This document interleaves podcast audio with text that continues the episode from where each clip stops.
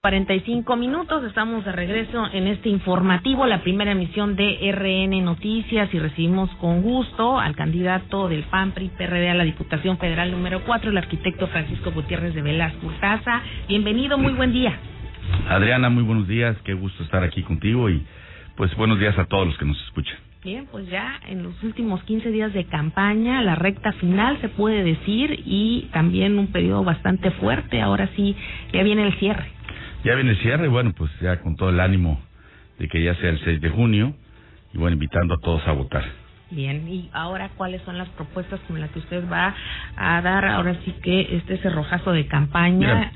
después de todo un análisis de estos 50 días o 45 días que llevamos de campaña, los diputados federales, eh, hay muchos temas de qué hablar y muchos muy preocupantes. Pero la mayor parte del asunto que puede caer en el ámbito federal es que el desempleo es un es un tema muy importante. el desempleo que ha perdido aquí, no nada más en, en Veracruz, sino en todo el país, pero aquí hemos evaluado que en mi distrito más o menos como 10 mil empleos se han perdido, que más de eh, los que pueden tener algún tipo de trabajo también se han perdido en, en temas de seguridad social, y es, es algo muy preocupante, eso le da calidad y bienestar a la gente, que no es un tema que están gozando ahorita. ¿Qué tenemos que hacer? Porque lo importante es el compromiso como diputado federal de Paco Gutiérrez de Velasco. Tenemos que eh, afrontar en un presupuesto más equilibrado que vaya a nutrir o que vaya a reforzar el hecho de que se puedan generar empleos, de que las empresas puedan tener créditos blandos y que puedan reforzar su actividad para poder volver a crecer y poder demandar nuevos empleos. Tanto micro, pequeñas y grandes empresas. Todos. Que el país, un país eh, desarrollado se mide en base a la calidad de vida de sus habitantes. Y la calidad de vida tiene que ir en hecho de que el país esté generando empleos y que, se, y que sean bien remunerados. Ahorita el promedio salarial en Veracruz anda en 6.500 pesos.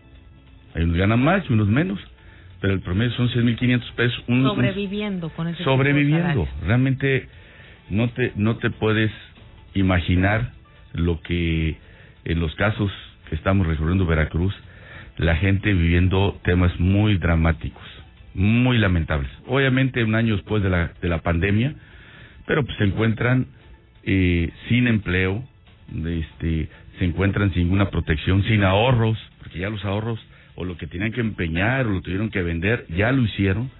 Entonces, ¿qué tenemos que hacer en la Cámara de Diputados? Hacer un plan inmediato de activación, reactivación económica para el país. Y de esa manera se empiecen a generar los empleos. El tema del salario mínimo lo tenemos que seguir discutiendo. O sea, es un tema que nos aleja en, o aleja entre los empresarios hacia la gente trabajadora. Pero tenemos que entender que el salario tiene que ser digno y ese es un tema general. No puede ser de unas empresas sí y otras no. Tiene que ser un tema general para que el salario mínimo vaya avanzando a términos reales y entonces se pueda fortalecer la economía familiar.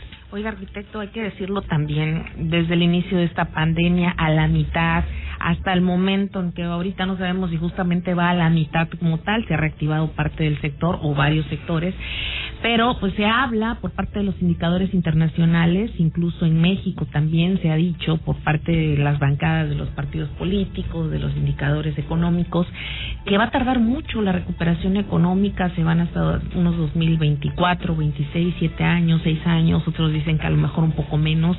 Realmente se torna difícil el panorama económico post pandemia. Sí, Adriana, mira, es que cuando hay, economistas que hablan del término macroeconomía. Por eso yo divido los dos el tema en dos partes. La macroeconomía te ve es como te ves hacia afuera como país. ¿Qué fortaleza tienes como país hacia afuera con el mercado global? Lo que nos interesa y debemos de activar es la economía interna.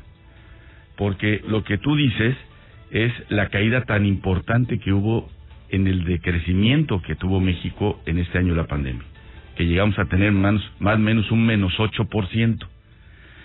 Para recuperar esa caída del menos 8% a nivel eh, global como país, pues efectivamente puede tardar dos o tres años, si pensamos que podemos llegar a crecer el 2.5 este por ciento anual, que es lo que traíamos, o el 3 con un gran esfuerzo, pues nos tardaríamos dos o tres años en recuperar esa caída.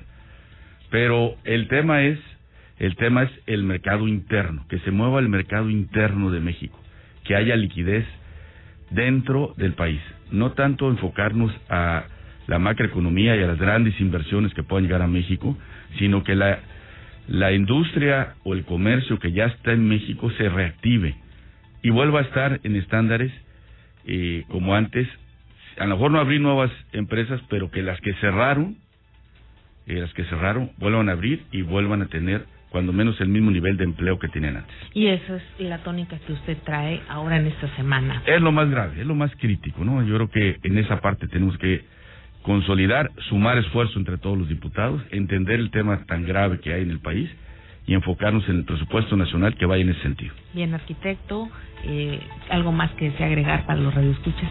Pues no, yo quiero decirles que mi compromiso como, como candidato es trabajar con la experiencia que tengo, con la honestidad, luchar por los mexicanos, pero obviamente por Veracruz, que es lo que más me interesa.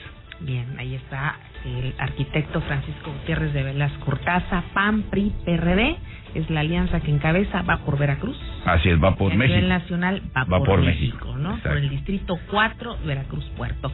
8 con 51, vamos un corte y regresamos.